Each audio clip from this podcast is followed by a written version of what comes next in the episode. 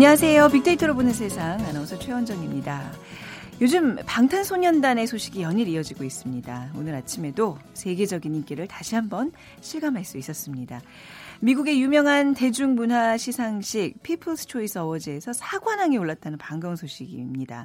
People's Choice Awards는요, TV와 영화, 음악 등 여러 장르를 아우르는 시상식인데 올해의 그룹상, 올해의 노래, 뮤직비디오상, 그리고 올해의 소셜 유명 인사에도 선정됐습니다. 전체 43개 부문 중에서 4개 부분에서 수상한 것도 의미가 있지만 대중의 투표로 수상자가 정해진다는 것이 더욱 의미가 큽니다. 그런데 어, 일본에서는 최근 그 과거사 문제가 불거지면서 현지 방송 출연이 취소됐었죠. 우려의 목소리도 있었지만 SNS를 통해서 오전부터 공개된 도쿄돔에는 이미 수많은 사람들이 줄을 서 있었습니다. 오늘부터 시작되는 일본 공연을 위해 일찍부터 사전 답사로 온 팬들의 모습이었는데 자, 뭐 방탄소년들의 인기 흔들림 없어 보이죠? 잠시 후 빅데이터 월드 키워드 시간 우리 방탄소년단 소식과 함께 또 제1차 세계대전 종전 100주년 관련 소식 살펴보고요. 수능이 어 이제 다가왔습니다. 수험생과 가족들 긴장되실 텐데 그동안 숙명여고 쌍둥이 자매 소식에 많은 관심이 모아졌죠. 어제 경찰에 발표가 있었습니다. 그 세상의 모든 빅데이터 시간에 빅데이터로 분석해 드리겠습니다. 자, 오늘의 빅퀴즈입니다. 제1차 세계대전의 종전 100주년 기념식이 프랑스 파리 개선문과 샹젤리제 거리 일대에서 전 세계 70여 개국 정상들이 참석한 가운데 진행됐습니다. 개선문은 전쟁터에서 승리해 돌아오는 황제와 장군을 기리기 위해 세운 문인데요. 개선문과 함께 파리를 상징하는 대표적인 명소가 하나 더 있죠. 어, 1889년 프랑스 혁명 백돌 기념 파리 만국 박람회 때 세워진 높이 약 130, 아, 320m, 예, 격자형 철탑입니다. 탑의 이름은 이 탑을 세운 프랑스 건축가의 이름을 따왔고요. 이 건축가의 뉴욕 자유여신상의 골격을 어, 이 건축가는요 뉴욕 자유여신상의 골격을 설계하기도 했습니다. 무슨 탑일까요? 1번 상아탑, 2번 에펠탑, 3번 데스크탑, 4번 정림사지 5층 석탑. 자, 당첨되신 두 분께 커피와 도넛 모바일 쿠폰 드립니다. 정답 아시는 분은 휴대전화 문자메시지 지역번호 없이 샵 9730으로 보내주세요. 짧은 글은 50원, 긴 글은 100원의 정보 이용료가 부과됩니다.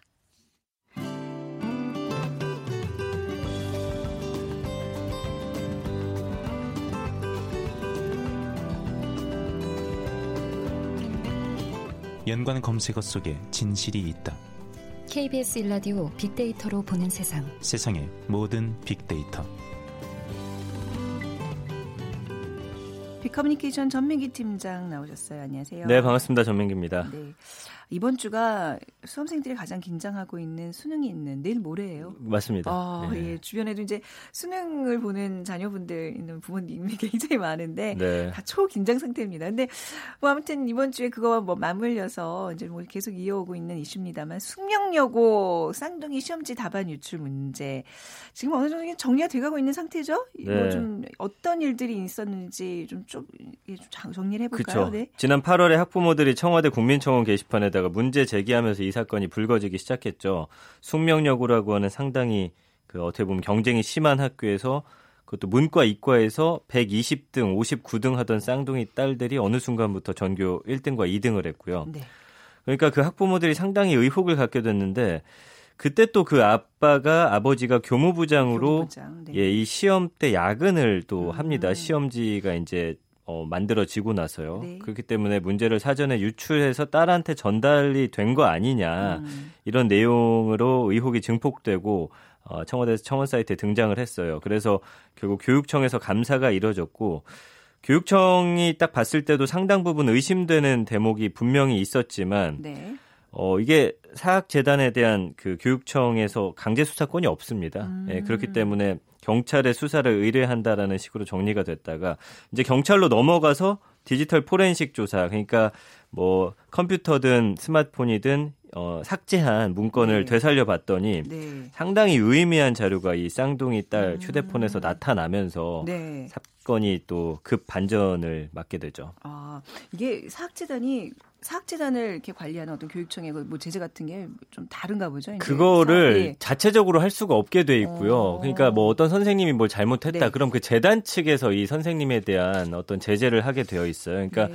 법적인 어떤 잘못이 있으면 경찰이나 검찰에 의뢰를 해서 네. 이런 과정을 거친 후에 이번 같은 과정 예, 네. 하게 되어 있습니다. 그러니까 이게 사실 내신으로 대학을 가고 말고가 이제 결정되는 경우가 많은데 그 공신력에도 문제가 좀 있다는 얘기네요. 맞아요. 네. 예. 자, 뭐 빅데이터 상에서 반응은 뜨거웠습니다. 네, 한 달 동안 이 사건에 대한 언급이 11만 5천여 건이나 언급됐고요. 쌍둥이 자매를 치면 이제는 뭐 음. 예전 같았으면 이제 쌍둥이 낳는 법이라든지 뭐 어떤 옷을 어떻게 입히냐 그다음에 네. 뭐 아이를 어디에 태우냐 이런 거였는데 어, 이제는 숙명여고가 예, 관련어로 가장 먼저 아. 떠요. 그래서 어. 연관어도 이제 자매 숙명여고 시험 수사, 아버지 구속영장 정황 증거라든지 뭐 컴퓨터 교체, 시험지, 휴대전화, 수서경찰서 이 사건과 관련된 연관어들이 쭉 어, 나열이 되는 상황이고요. 네. 감성어 긍부정 비율도 보면 14.3 대 61.9. 긍정 감성어는 성적 올리다. 이게 그냥 긍정으로 잡힌 거고요. 네. 사랑이란 단어인데 이걸 부모의 사랑으로 봐야 되느냐. 아, 예, 예. 이런 유사한 사건들이 꽤 많더라고요. 그러니까 학부모가 함께 이제 근무하는 학교에서 자식들을 위해서 뭔가 이렇게 해주는 것들에 대한 이게 과연 사랑이 맞느냐 뭐 음. 이런 이야기들. 부정 감성어 보면 의혹, 문제 유출, 범죄 혐의, 우려, 의심되다, 증거인멸, 답답하다 네. 이런 단어로서 이 사건을 바라보고 있습니다. 아유, 어제 이제 뭐 경찰에 이제 발표가 있었습니다. 어떤 예. 얘기가 나왔죠? 실제 이제 문제 유출이 있었다라는 결론을 어, 음. 경찰이 내리게 됐고요. 네. 일단 숙명여고 전임 교무부장 아버지인 A 씨와 함께 쌍둥이 딸들도 기소해야 한다라는 의견으로 검찰에 넘겼습니다. 네. 그러니까 그 전까지는 내가 다 한 일이다. 아이들은 음, 모른다 네. 했는데 봤더니 그런 게 아니라는 거고요. 그러니까 2017년 6월부터 2018년 7월 사이에 치러진 정기고사 총 5회 문제와 정답을 유출해서 학교의 성적 관리 업무를 방해한 혐의를 받고 있고요.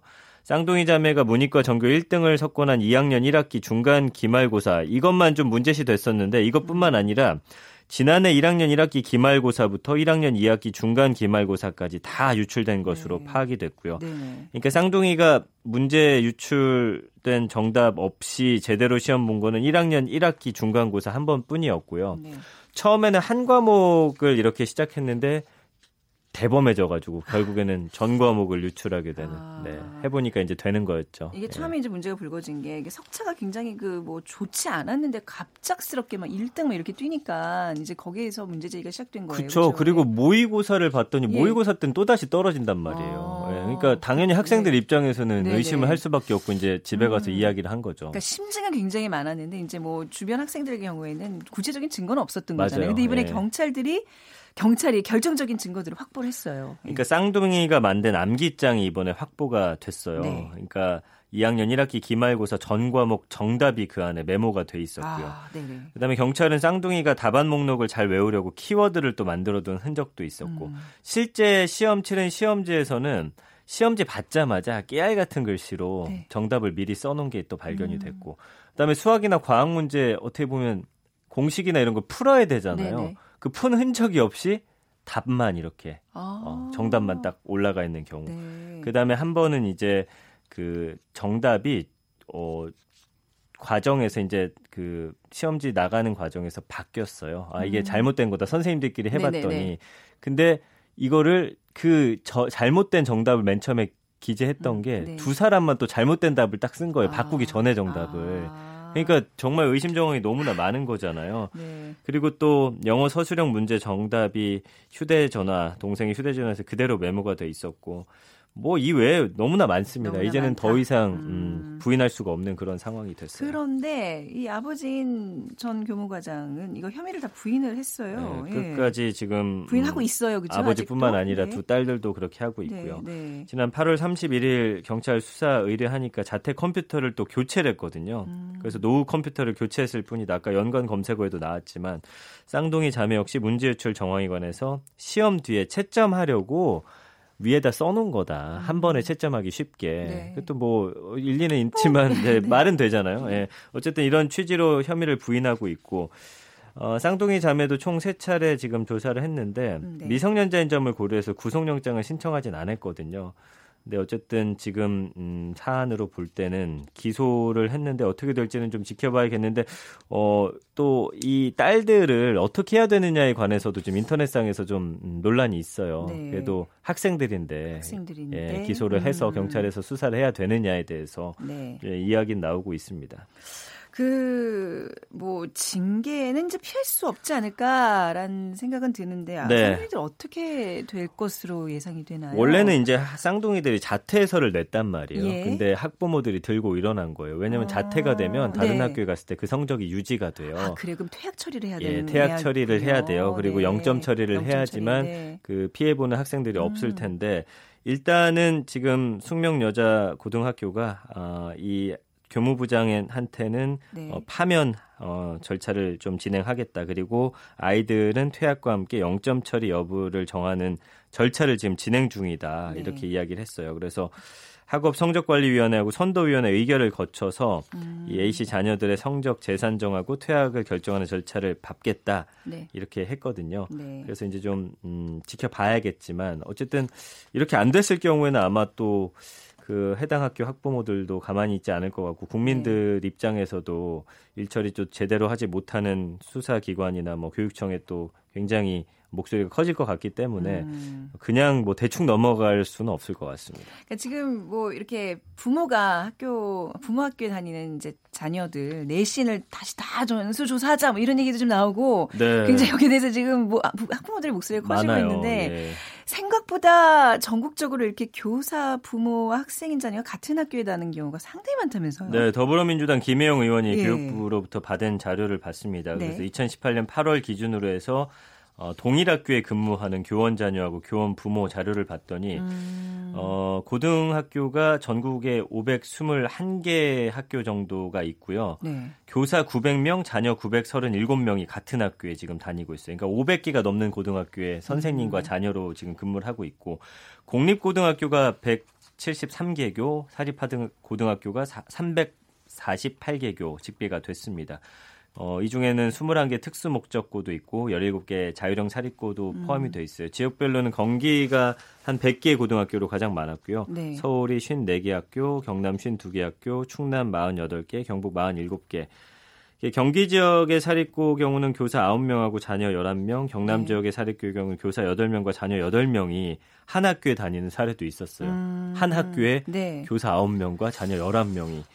그렇기 때문에 지금 굉장히 여기에 대해서 목소리가 많이 나오고 의혹을 받을 수밖에 없거든요. 예, 예, 그렇죠. 근데 뭐 제대로 열심히 다니는 학생과 부모도 있는데 네. 이런 한 사례로 인해서 많은 국민들이 또 의심의 눈초리를 보내고 있다라고 한다면 음. 이것을 또 어떻게 할 것인지 그래서 앞으로는 동일한 학교에 근무 제약할 때 어, 학년을 달리한다든지 뭔가 제한. 규정을 좀 네. 마련할 필요가 있어 보인다라는 목소리가 나오고 아, 있는 겁니다. 그러니까 뭔가 좀 제도적으로 이렇게 왜 뭐 상피제라 그러잖아요. 뭐 이런 네, 식으로. 좀 이렇게 어, 막 교원 자녀가 이게 뭐 특혜를 받는 일은 좀 원천적으로 발제하는 일, 대책은 있어야 될 것 같다는 생각이 들어요. 근데 이제 네. 사립학교 같은 경우는 아까 말씀드린 네. 대로 교육청에서도 어떻게 아, 할 수가 없기 때문에 내신을 근데 이렇게 관리하면 예, 곤란하죠. 그리고 이 숙명여고도 네. 이번에 보니까 이사회 그 네. 임원들이 다 숙명여고 출신이에요. 그러니까 아? 쉬쉬할 수밖에 없는 구조. 이걸 또 그렇군요. 드러내지 않으려는. 네. 아무튼 지금 조사 중인 사건입니다. 또 결과에 따라서 또 우리 다음에 또 얘기 나눠보도록 하죠. 알겠습니다. 네. 자, 지금까지 비커뮤니케이션 전민기 팀장과 함께했습니다.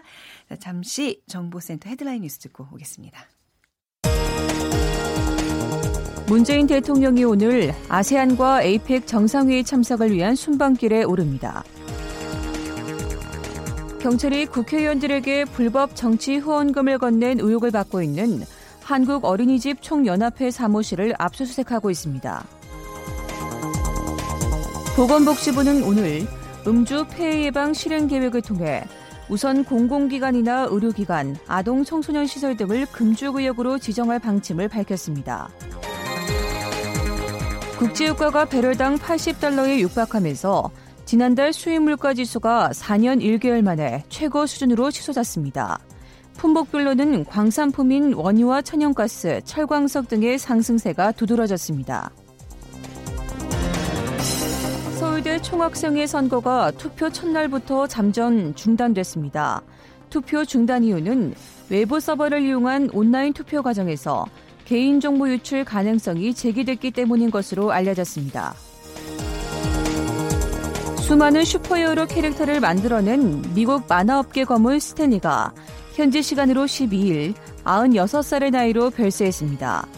리는 잭 커비 등과 함께 스파이더맨과 헐크, 닥터 스트레인지, 엑스맨과 아이언맨 등 수많은 슈퍼히어로 캐릭터를 만들어낸 인물로 유명합니다. 지금까지 헤드라인 뉴스 정원다였습니다.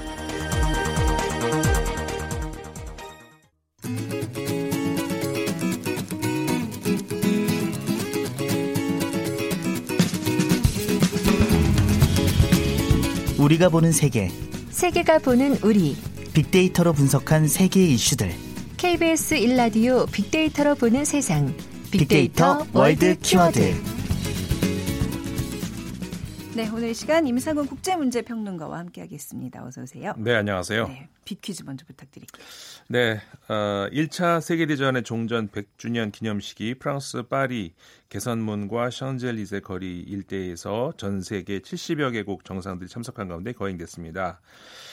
아, 개선문은 전쟁터에서 승리해서 돌아오는 황제와 장군을 기리기 위한 문인데요. 아, 개선문과 함께 파리를 상징하는 대표적인 명소가 하나가 더 있죠. 1889년 프랑스 혁명 백돌 기념 파리 만국 박람회 때 세워진 높이 약 320m의 격자형 철탑입니다. 이것은 무슨 탑일까요? 네.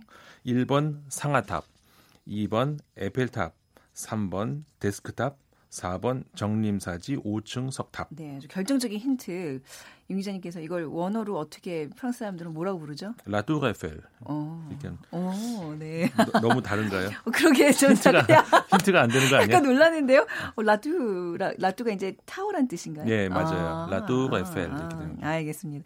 빅데이터로 보는 세상으로 문자 보내 주세요. 휴대 전화 문자 메시지 조건 없이 샵 9730으로 보내 주면 됩니다. 짧은 글은 50원, 긴 글은 100원의 정보 이용료가 부과됩니다. 자, 이제 우리가 보는 세계, 세계가 보는 우리 얘기를 해볼 텐데 먼저 우리가 보는 세계 어떤 걸 볼까요? 네, 어, 키워드 종전 100주년입니다. 네. 그, 아, 조금 전에도 이제 잠깐 말씀을 어, 말씀이 나왔지만 네. 아, 지난 일요일이었죠. 그러니까 음. 11월 11일 이날이 무슨 날이냐면은 아, 세계 대전 제 1차 세계 대전 종전 일입니다. 네. 근데 특히 올해는 2018년은 어, 1918년 11월 11일이 어, 종전일이기 때문에 종전 100주년이 되는 해죠. 네. 그러다 보니까 이제 프랑스를 비롯해서 유럽 여러 나라에서 어, 굉장히 큰 행사를 어, 열었죠. 네. 어, 아무래도 1차 세계대전이 특히 이제 유럽에서 큰 전쟁이 났던 네. 그런 전쟁이기 때문에 아, 그리고 뭐 1차 세계대전이 사실 우리나라에서는 그 글쎄요, 제가 잘못 알고 있나요? 보통 우리 국민들은 2차 세계 대전을 좀 더 큰 전쟁으로 알고. 좀 더 가깝게 알고 뭐 왜냐면 좀 일본이 개입된 건 이제 2차 그렇죠. 대전이니까 태평양 전쟁이 그렇죠. 크게 네. 있었기 때문에 그러는데 음. 유럽 사람들에게는 1차 세계 대전이 굉장한 충격으로 아? 예, 상처로 남아 있는 음. 그런 전쟁이죠. 네, 그러니까 이제 1차 세계 대전은 영국, 프랑스, 네, 러시아가 그렇죠. 한, 한 팀이었고 예, 독일과 오스트리아가 이제 한 팀 먹고 이제 예, 싸운 정말 맞습니다. 예 그런 어, 그런. 전쟁이었는데 네.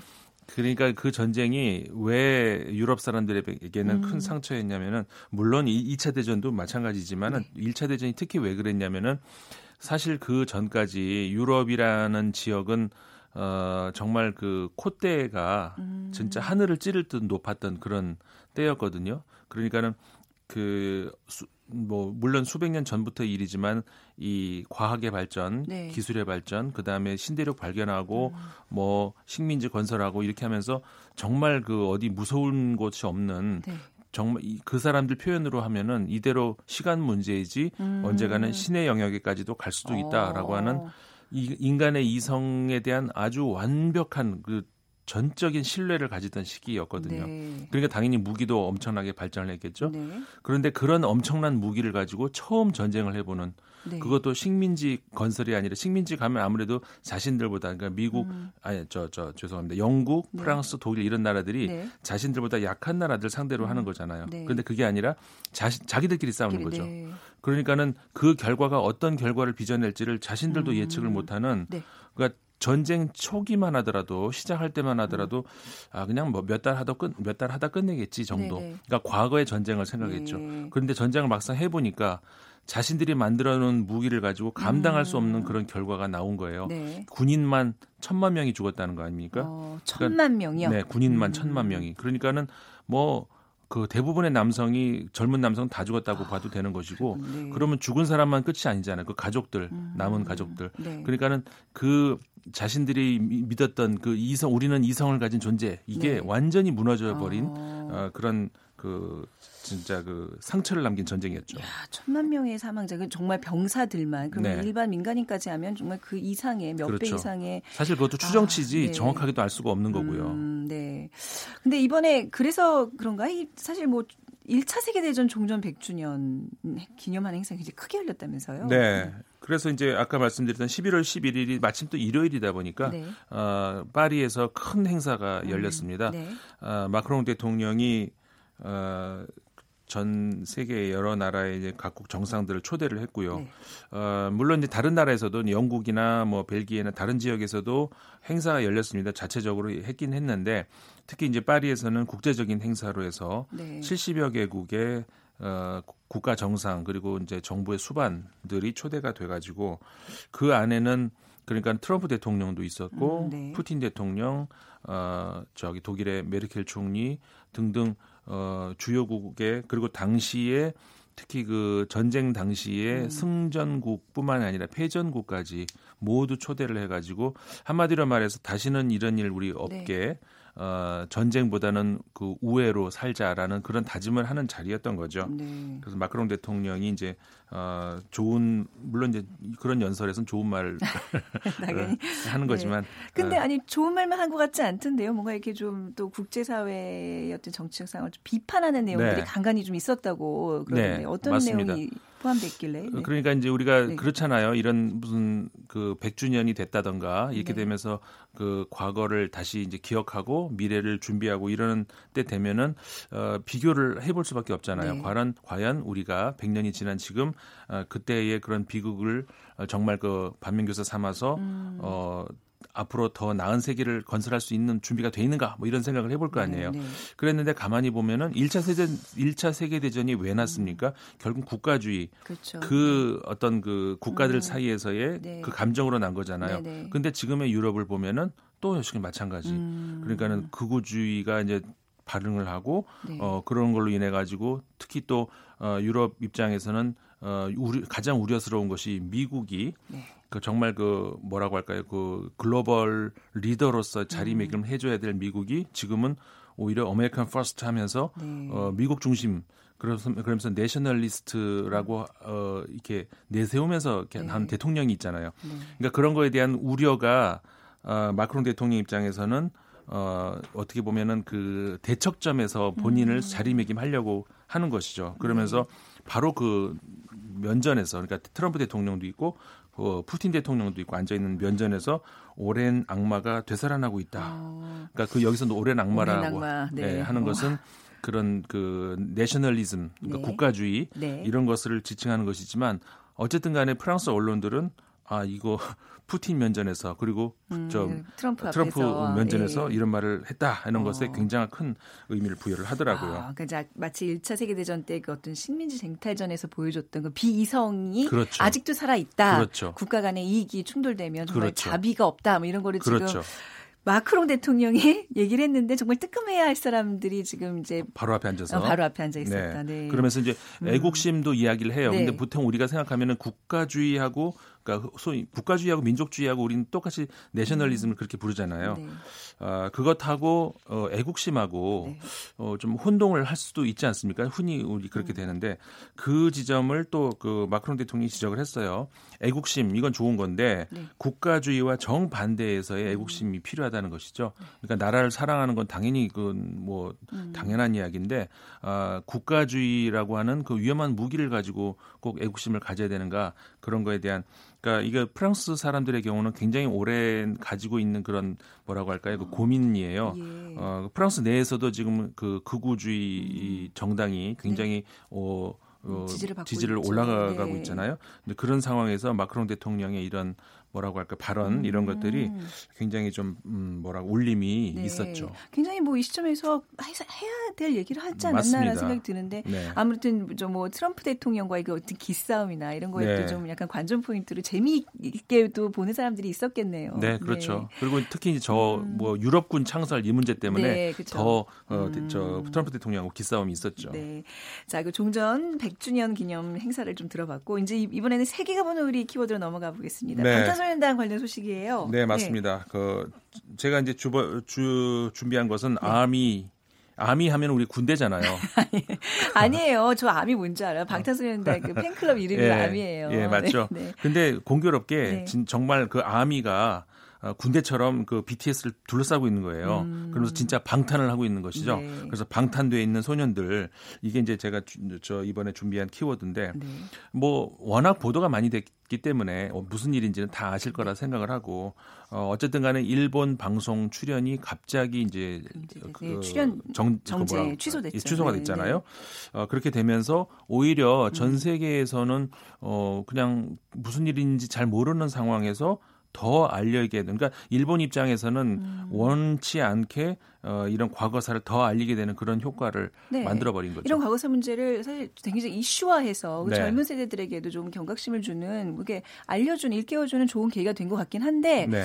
왜 하필 그 원자폭탄 그 사진은 조금 우리가. 아까 말씀하신 대로 정말 사- 상당한 사상자를 낸좀 네. 인류의 아픈 기억인데 말이죠. 네. 그건 좀 아쉬웠어요. 그게 좀 아- 제가 드리고 네. 싶었던 말씀인데 음. 그러니까 다른 거다 좋은데 네. 원폭 그림 말고 다른 그림이었으면 얼마나 더 좋았을까. 네, 네. 왜냐하면 일본 사람들 입장에서도 다른 과거사는 숨기고 싶어 하는데 이 원폭은 오히려 반대로 알리고 싶어 하는 음. 아, 과거거든요. 네. 그러면서 그 히로시마에도 있고 이렇게 공원까지 만들면서 자신들은 피해자라는 것을 계속 알리고 있잖아요. 음. 근데 거기다가 원폭 그림을 이렇게 해버리면은 오히려 우리가 그러니까 그 방탄소년단이 의도했던 것이 무엇인지는 뭐 충분히 충분히. 어, 네, 알지만 그 그림이 조금만 더 신중했더라면 아. 하는 그런 아쉬움은 네. 있다 이런 말씀을 드리고 싶습니다. 많이 뭐 좀 아쉬운 부분이 있지만 저는 이 BTS 그 용기에 좀 박수를 전체적으로는. 아우, 그렇죠. 네. 전체적으로는 BTS 훌륭한 메시지를 전달했고요. 그 팬클럽을 생각하면 우리가 전폭적인 지지를 해온 네. 점이에요. 오늘 얘기해야 돼요. 네. 그렇습니다.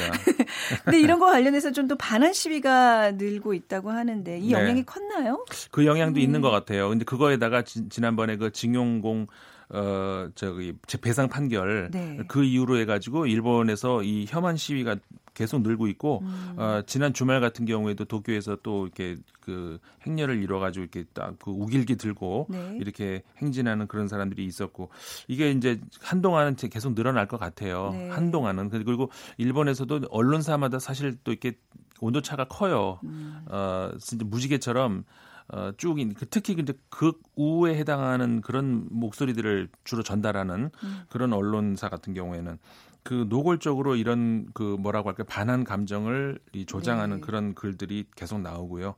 어, 한동안은 일본이 물러서지 않을 것 같은 이런 모습을 보이는데 저는 이 대목에서도 아까 말씀드렸던 1차 대전 종전 기념 그 네. 말씀을 한 번 더 드리고 싶어요. 음. 그 파리에 아, 패전국 독일도 네, 왔고요. 네, 네. 어, 독일 메르켈 총리 와서 다시 한번 미안하다 사과를 했고요. 네. 어, 계속 잊혀지지 않도록 해서 사과한다는 그런 메시지를 네. 독일 메르켈 총리가 전달했다는 거 네. 이게 무슨 의미인지를 좀 그쵸. 어, 알았으면 합니다. 그러니까 피해자가 충분히 됐다고 할 때까지 사실 사과해야 되는 게 가해자의 하- 입장인데 독일의 경우는 됐다고 할 때까지가 할 아니라. 됐다고 해도 계속하더라고요. 그러니까요. 네. 참이 반한 뭐 이런 얘기 나오면 저희가 할 말이 더 많은데 오늘 네. 여기까지 얘기 나누도록 하겠습니다. 네. 임상 훈 국제문제평론가와 함께했습니다. 감사합니다. 네, 감사합니다. 오늘 정답은 애플탑입니다. 3159님 그리고 1848님 두 분께 아, 커피와 도넛 모바일 쿠폰 드리겠습니다. 오늘도 문자 주신 많은 분들께 감사드리면서 어, 빅데이터로 보는 세상 마무리하겠습니다. 지금까지 아나운서 최원정이었어요. 고맙습니다.